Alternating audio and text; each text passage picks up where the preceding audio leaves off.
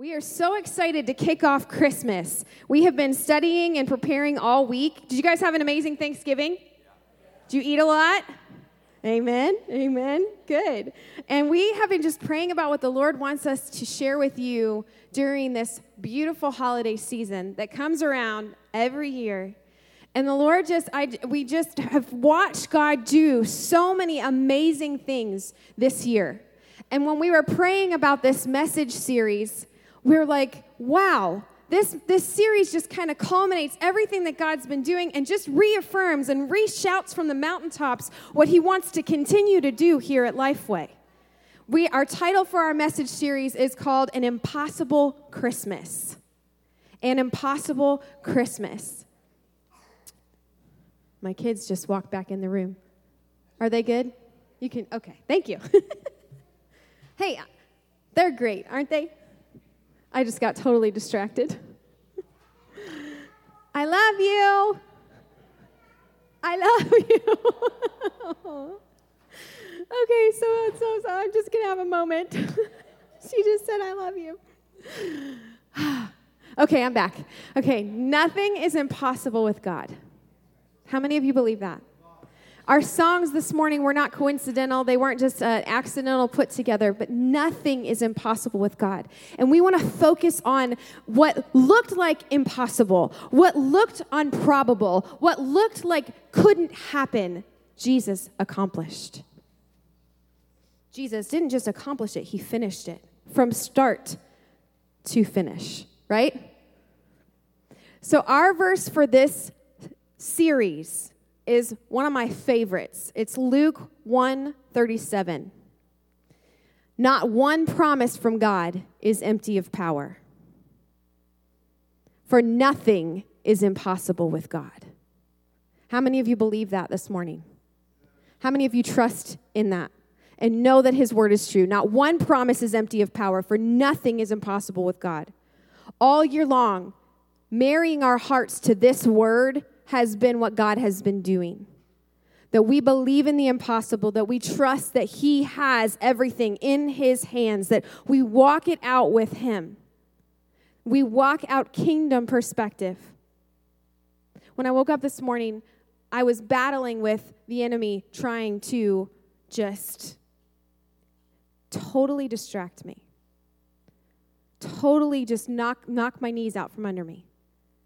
And I'm like, no, you know what, Lord? I know. I know this word is for today.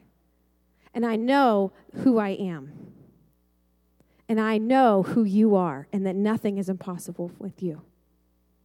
So this is this is not just a cute message. This is this is the foundation we stand on. We serve the God of the impossible. Another verse I want to read to you is never doubt God's mighty power to work in you and accomplish all this. He will achieve infinitely more than your greatest request, your most unbelievable dream, and exceed your wildest imagination. He will outdo them all, for his miraculous power constantly energizes you. Ephesians 3:20. That is one of my favorite verses, and it partners beautifully with Luke. Nothing is impossible with God. Beyond what you can ask, think, or imagine, he has in store for you. Do you believe that? Do you know that with beyond the shadow of a doubt, he has a destiny and a purpose for every single person that has a beating heart in this room this morning? Every single person. Not one promise is empty. If you received a promise from the Lord 10 years ago and it hasn't happened yet, do you think he's not going to fulfill the promise? Not one of his promises comes back void. Not one of his promises comes back empty. So you stand on it. You hold on and you wait and you watch and you pray and you agree with that word and you watch him work. You agree with that promise. So when we get sidetracked and we say, you know what? I don't know if he really is going to keep it. And the enemy wants you to believe that that's not who he is. But he is a promise keeper. He is a way maker. In every scenario, in every situation, in every life circumstance, that is who he is. We're highlighting in our message series the prophecies that led to Jesus coming. This message today is called The Promise. Jesus was promised. He wasn't just promised halfway through the story, he was promised from the beginning. He was there at creation. And when the fall happened, he came, he swept in, and he we start, we start to hear echoes of his coming. We start to see words being spoken that Jesus is coming, the Messiah is coming prophecy after prophecy after prophecy is weaved in and through the entire Old Testament. So we're going to jump into some of those prophecies today. Are you ready? Because nothing makes me more excited than to see that God keeps his word. Not that I need him to prove anything to me, but he laid it out in his book as proof that he keeps his promises and that nothing is impossible for him. Are you ready? Buckle up, here we go. All right, turn to or open your Bible app, Genesis chapter 3. And as Leslie said, we're going all the way back to the beginning. So, this first section of our message is called The Promise from the Start, from the very beginning. So, Genesis chapter 3, let's, let's do a little bit of background here. What is happening in Genesis 3? Well, God has created the heavens and the earth, and He created the light, and He created the, the waters and the sky, the animals, the vegetation. And on the seventh or the sixth day, He created man and woman in His image. And everything was perfect inside the bounds of the Garden of Eden outside. It wasn't. When God spoke, He said, Subdue the earth, right? If it was perfect outside of the garden, what would have needed to be subdued? So they had a, an assignment, and before they could even take the first step in that assignment, Satan deceived Adam and Eve and they ate from the tree of the knowledge of good and evil, and sin entered the world. And God begins to address the serpent, the woman, and the man. And he starts with the serpent. And as he is cursing the serpent for what he has done, he says these words Genesis 3, verse 15. And I will put enmity, which means hatred, between you and the woman, and between your offspring and hers. He will crush your head, and you will strike his heel. That's pretty powerful. Strike his heel. That phrase refers to Satan's repeated attempts to defeat Christ throughout history. You will strike his heel, he will crush your head. Crush your head refers to and foreshadows Satan's ultimate defeat when Jesus rose from the dead. There's a big difference between being struck on the heel and having your head crushed. You agree? And we know that Jesus conquered death, hell, and the grave and crushed the head of the enemy. Now, listen, talk about redemption right? Satan targeted the woman, Eve. How incredible it is that through a woman would come the champion of heaven that would ultimately defeat the one who deceived her in the very beginning.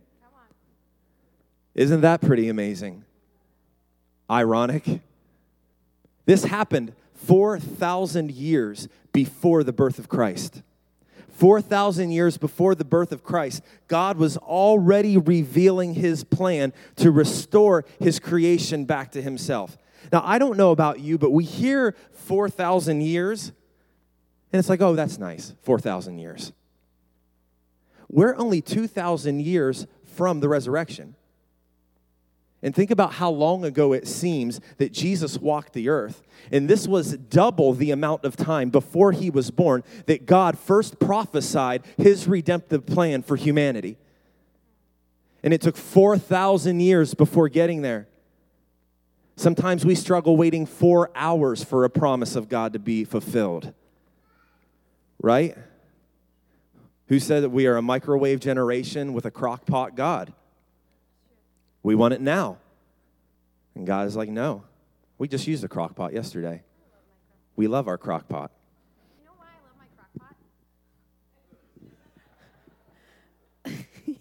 It just it just fits too well to not say this. I love my crock pot because I can put it in and I can trust that my crock pot is going to cook it and that the flavor is going to be really good and it's going to turn out yummy and delicious and all I have to do is put the ingredients in the pot.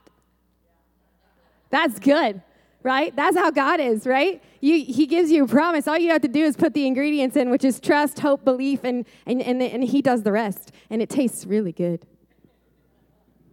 If that wasn't profound, I don't know what is. Speaking of profound, how about those Buckeyes yesterday? The Browns are playing today. Nothing is impossible. The Browns are playing. A lot of you guys have Brown stuff on. What is wrong with you people? Nothing is impossible. Yeah. We're not talking about the Cowboys. We're not talking, no. So, okay, let's see this being fulfilled because the focus of this series is not only on Jesus doing the impossible, but yet we bear his image. His Holy Spirit dwells within us. So we have the opportunity to accomplish the impossible as well. I love this verse. Check this out. Okay, this is from the Passion Translation, Romans chapter 16. It's on the screens. This is Paul speaking to the church in Rome. And he says, So I want you to become scholars of all that is good and beautiful and stay pure and innocent when it comes to evil. Here's my favorite part. And the God of peace will swiftly pound Satan to a pulp under your feet. And the wonderful favor of our Lord Jesus will surround you. Come on, right? but isn't it amazing that over 4,000 years later, what was foreshadowed in Genesis when, when God said, Your head will be crushed under his foot, and we see it echoed 4,000 years later in Romans that when we put our trust in Jesus and we follow him obediently, Satan and his power will be crushed. He will be pound, pounded to a pulp under our feet. Remember that the next time you feel overwhelmed. You feel like you're powerless against certain temptation or addiction, whatever it is. Satan has already been defeated. He's powerless against the Holy Spirit in you. Trust Him and pound Him to a pulp with your faith. Okay, so let's go to the next one. Another promise from the start. This one a little later on in Scripture, Isaiah chapter 7. I'm going to read verse 14 out of the Passion Translation. It's on the screens. You can pull it up. The Lord Himself, so this is Isaiah prophesying. And he says, The Lord Himself will give you a sign. Behold, the virgin will conceive and give birth to a son, and will name him God among us, Emmanuel. Isaiah spoke these words 700 years before the birth of Christ. You talk about an accurate prophetic word. First off, a virgin conceiving a child, impossible. Yet 700 years before, the prophet spoke that a virgin would conceive a child and he would be named Emmanuel, God among us. It's amazing sometimes to, for me at least, to read some of these prophecies. There are what, 50 in the over 50 prophecies in the Old Testament foretelling of Jesus. And like how how did they miss it? How how did it get so distorted and confusing when it's it's so plain to us today. Because when God promises something, when He establishes something by His word, it will happen. It may not happen in our time or the, the, the, context of when we want it to or when we think we need it to, but it will in His perfect timing. 700 years before, Isaiah prophesied these words Emmanuel, God became one of us. And we see this exact prophecy spoken of in Matthew as well, coming true. Matthew 123. A new nature is about to be planted in the soil of humanity. Emmanuel is a term used for this new creation life coming down from heaven. It will begin as a man, Jesus, but will soon become a company of men and women. Emmanuel is the partnership of heaven and earth, God and humanity. Perhaps not even Isaiah understood how far reaching the meaning of Emmanuel would be. Because Emmanuel didn't stop with Jesus. Through his Holy Spirit, he dwells within us. God with us, God in us. Jesus was the promise a new, it said a new nature is about to be planted in the soil of humanity, a redeemed nature, a redeemed identity, a new identity. 700 years before it would be fulfilled, Isaiah spoke. An impossible scenario becoming possible because of the one whose mouth it flowed from God.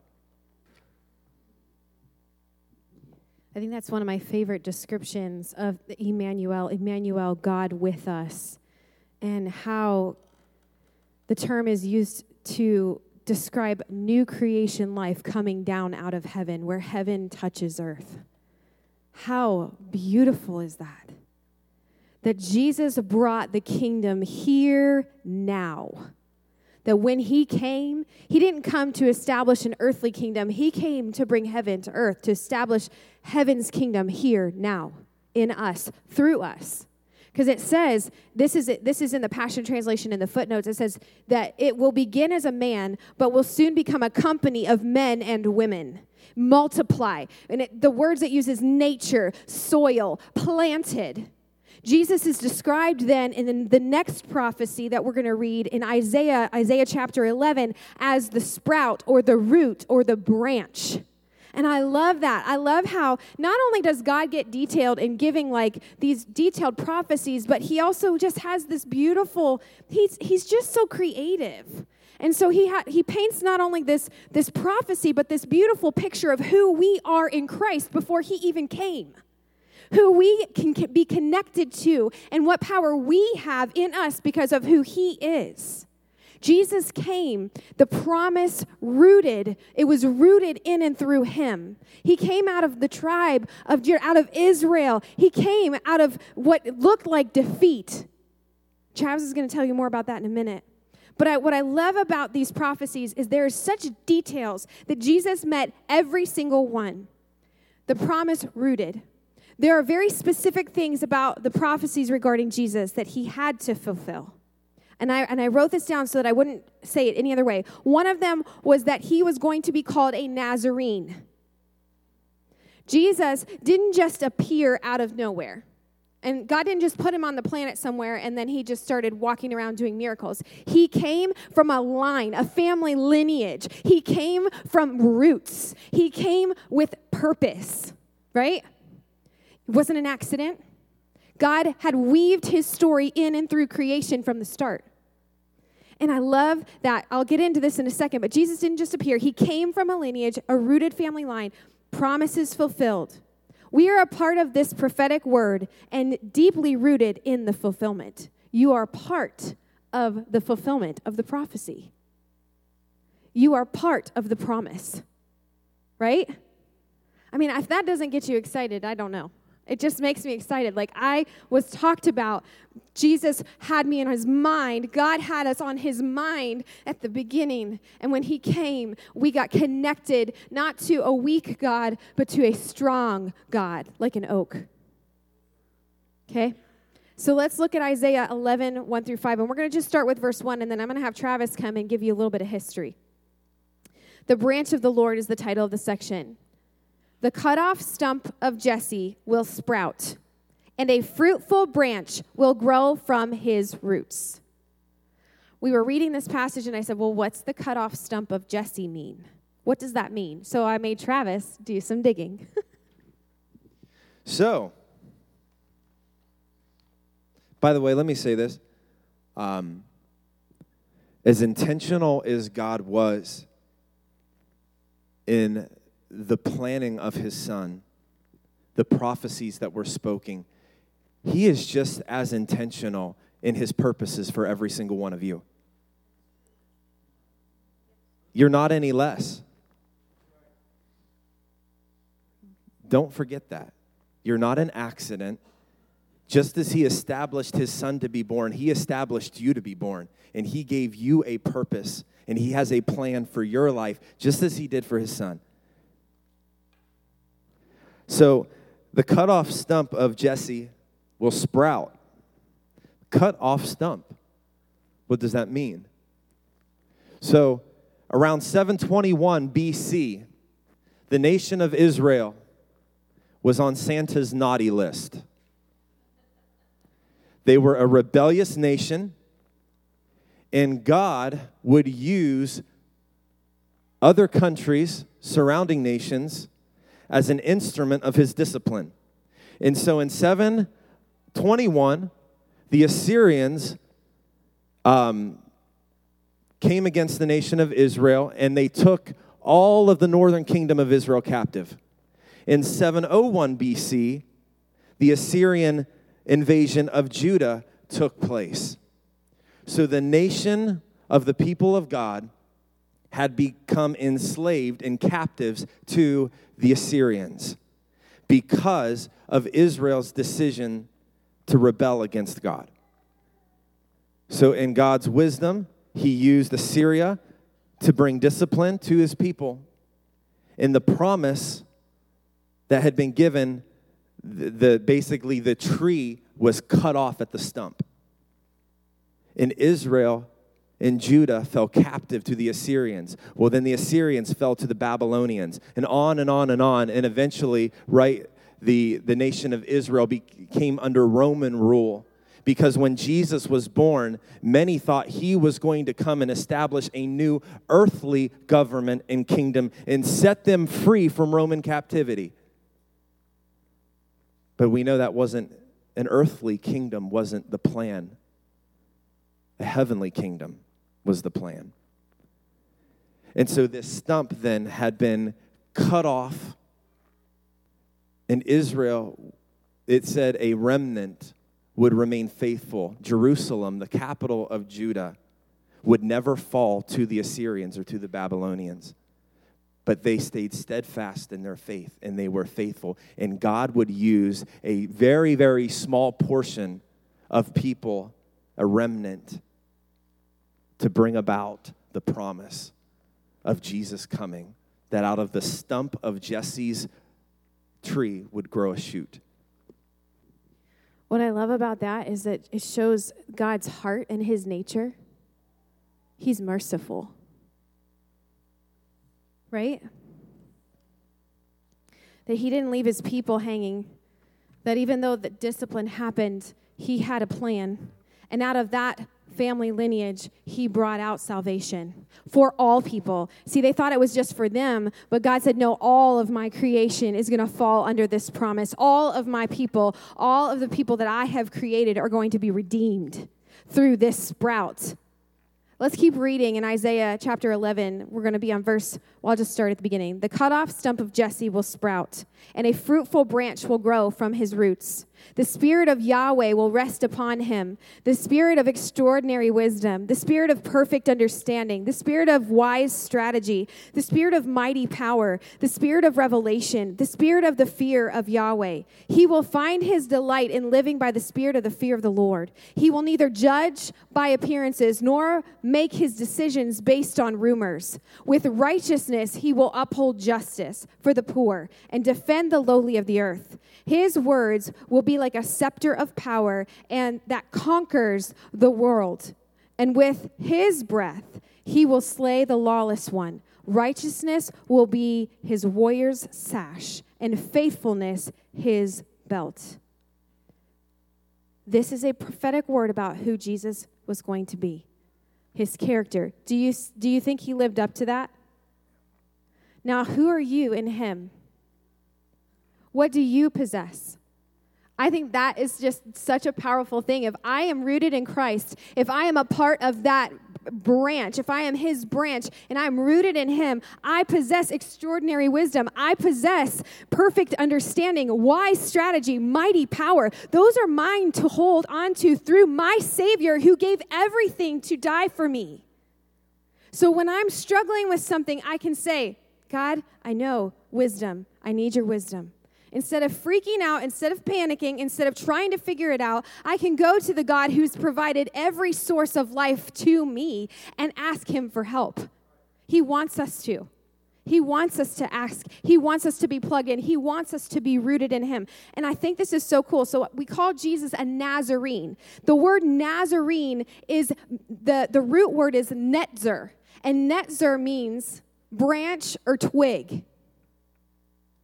So, from the base of his lineage, he was a netzer, a Nazarene from Nazareth, a branch or a twig, a sprout or a root. Come on, doesn't that get you excited? That, that God is weaving this beautiful story of who he is in every finite detail jesus met every single jot every single i don't know what jot and tittle mean but we're going to say it jot and tittle he met every single part Every single word.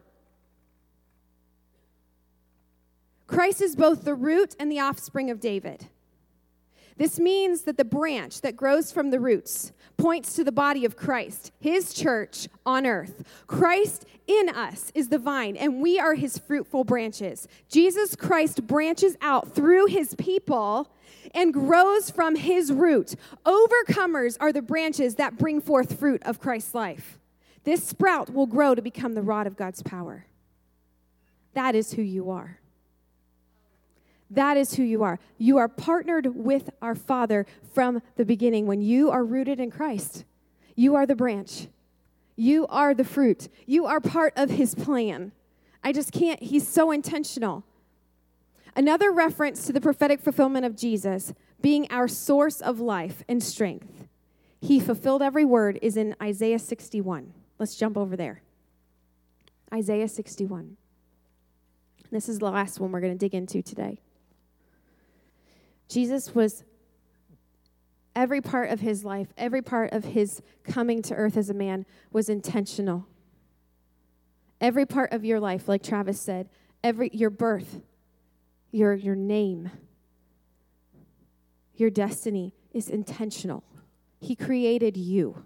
He designed you with brown hair and brown eyes. He designed you with spiky gray hair and blue eyes and a mustache. He, he designed you with your physical attributes and He designed you with the gifts that He's put inside of you. And He's very intentional about His decisions. Not just His Son, who He intentionally sent to save you, but who He created you to be.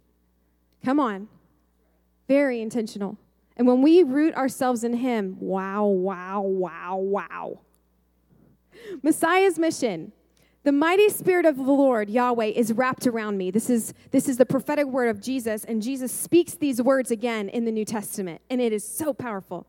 The mighty spirit of the Lord Yahweh is wrapped around me because Yahweh has anointed me as a messenger to preach good news to the poor. He sent me to heal the wounds of the brokenhearted, to tell the captives, You are free, and to tell prisoners to be free from your darkness. I am sent to announce a new season of Yahweh's grace and a time of God's recompense on his enemies, to comfort all who are in sorrow, to strengthen those crushed by despair who mourn in Zion, to give them a beautiful banquet in the place of ashes, the oil of bliss instead of tears, the mantle of joyous praise instead of the spirit of heaviness. Because of this, they will be known as mighty oaks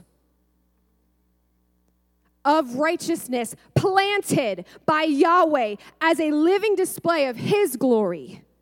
They will restore ruins from long ago and rebuild what was long devastated. They will renew ruined cities and desolations of past generations. That is who you are. When you are rooted and grounded in Christ, you are considered a mighty oak, a Palestine oak that was strong enough to attach it as an, uh, what's that thing called when you put it on an oxen?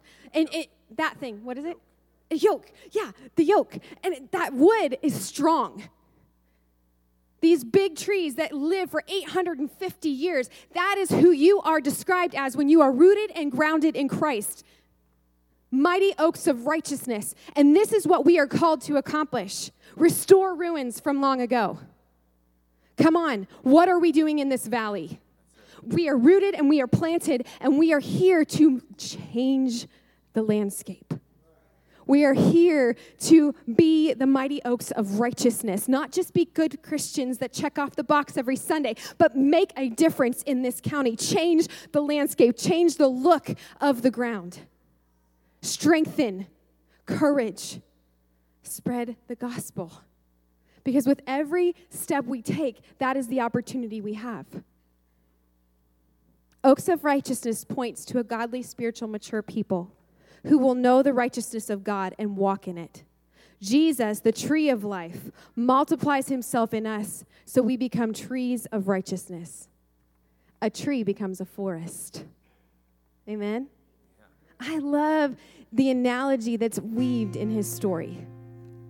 Every part he fulfilled. And if every part he fulfilled and we're included in that, then what do we get to do? What do we get to do? What do we get to be rooted and grounded in? We get to be free. Jesus said, I come to heal the brokenhearted. I come to set the captive free. It's time for a new season. So if you're here this morning, it is time for a new season to partner with and to be rooted in Jesus, the, the one that was planned from the beginning to redeem us and to save us, to give us freedom and wholeness, to heal every need. He fulfilled everything. We are the branch. Someone who is rooted has strength. Someone who is rooted has stability. Someone who is rooted has courage. Someone who is rooted has a life source. Someone who is rooted has power. Someone who is rooted has Jesus. and just in case that wasn't proof enough, well, the verse that the Lord just like so we read Ephesians 3:20 and Ephesians 3:20 is whatever you ask, think or imagine, he can do, right? But if you jump back two scriptures and you do Ephesians or a few, I'm really bad at math. Ephesians 3:17. He says, "Then by constantly using your faith, the life of Christ will be released deep inside you, and the resting place of his love will become the very source and root of your life." Never doubt God's mighty power to do anything you ask, think, or imagine. That is who He is. You are rooted in Him. When you take everything you have, every burden, every need, every concern, your dreams, your excitement, your family, what He has given to you, and you give it to Him, watch Him do the impossible. Watch Him work. And, and I, I want to read something to you that God gave this to me last night through a friend, and it was so, so stinking cool. So, we're talking about the prophecies, right? And this is the case, the case, oh my goodness. This is the case for Christ. How many of you have seen the movie or read the book or heard of it? Okay, such a good book. Get it. If you want to know deeply who he is, this is so powerful. So I'm going to read to you two sections out of here. Are you ready? Story time. Okay.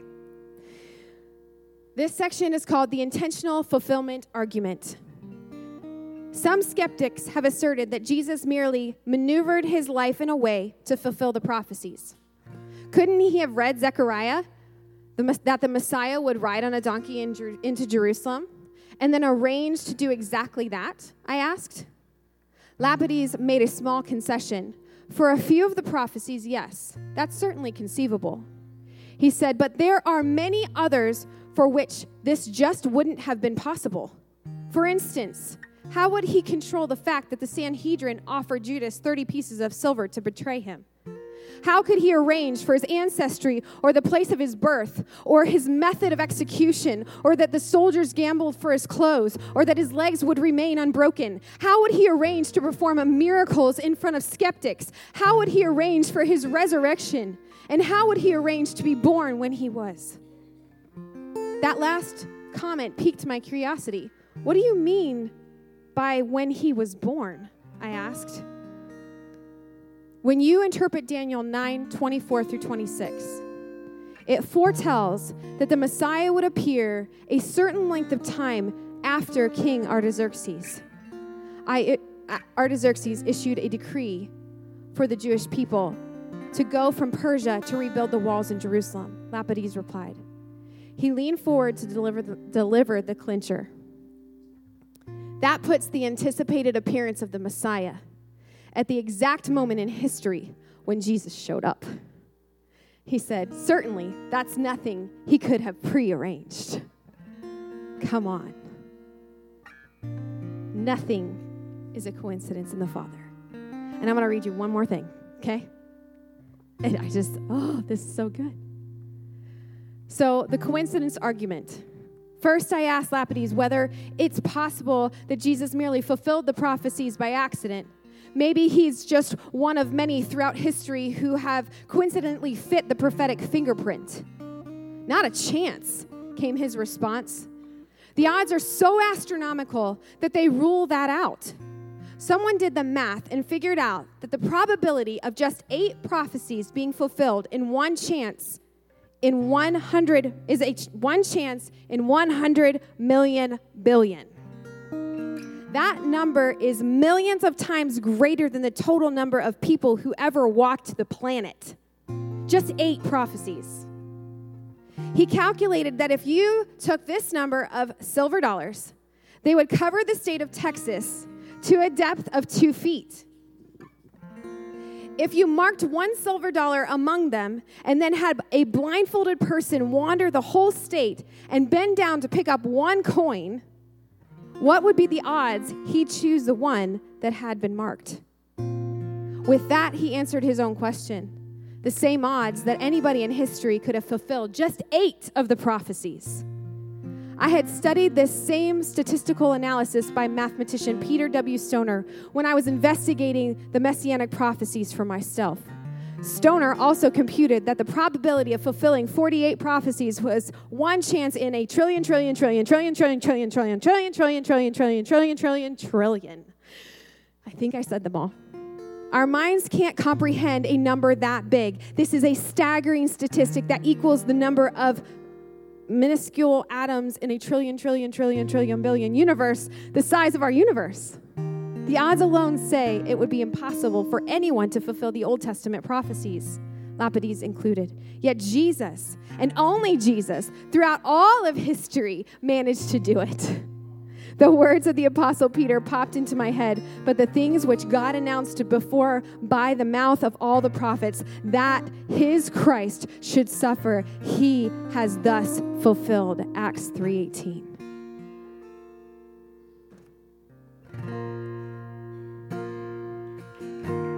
That's good.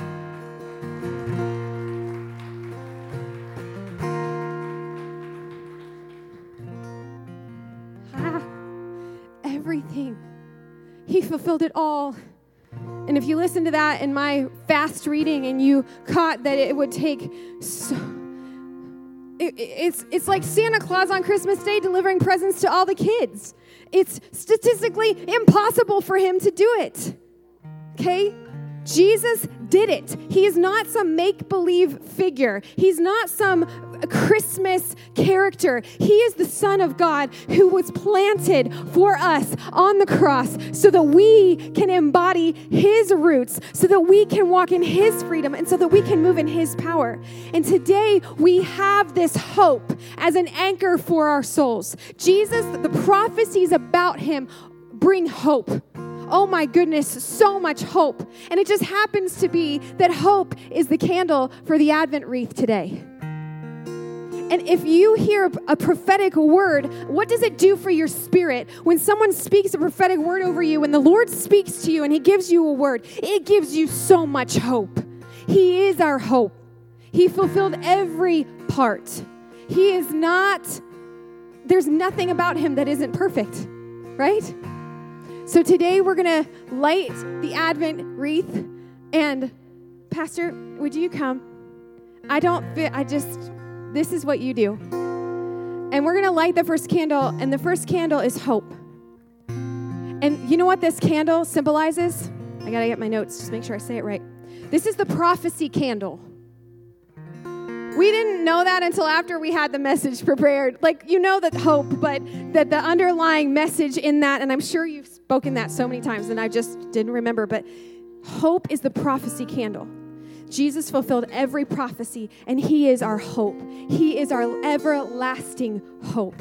He never changes. During worship this morning, I felt this you don't change, you don't change, you never change. He never changes. So if He never changes, then what He promises to you is true. Will you stand?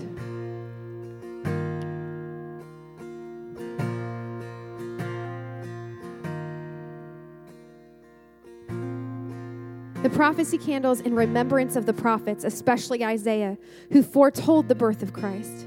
It represents the expectation felt in anticipation of the coming Messiah. We get to celebrate Christmas for real. For us, it is so much more than just a beautiful tree and presents. It is so much more than just tradition. Jesus came, and it's, it should feed this excitement inside of you to go tell someone else who you're rooted in, to go tell someone else the hope that they have. He is Emmanuel, God with us now. And every promise he fulfilled and is still fulfilling. And you are part of that fulfillment. You are part of that fulfillment.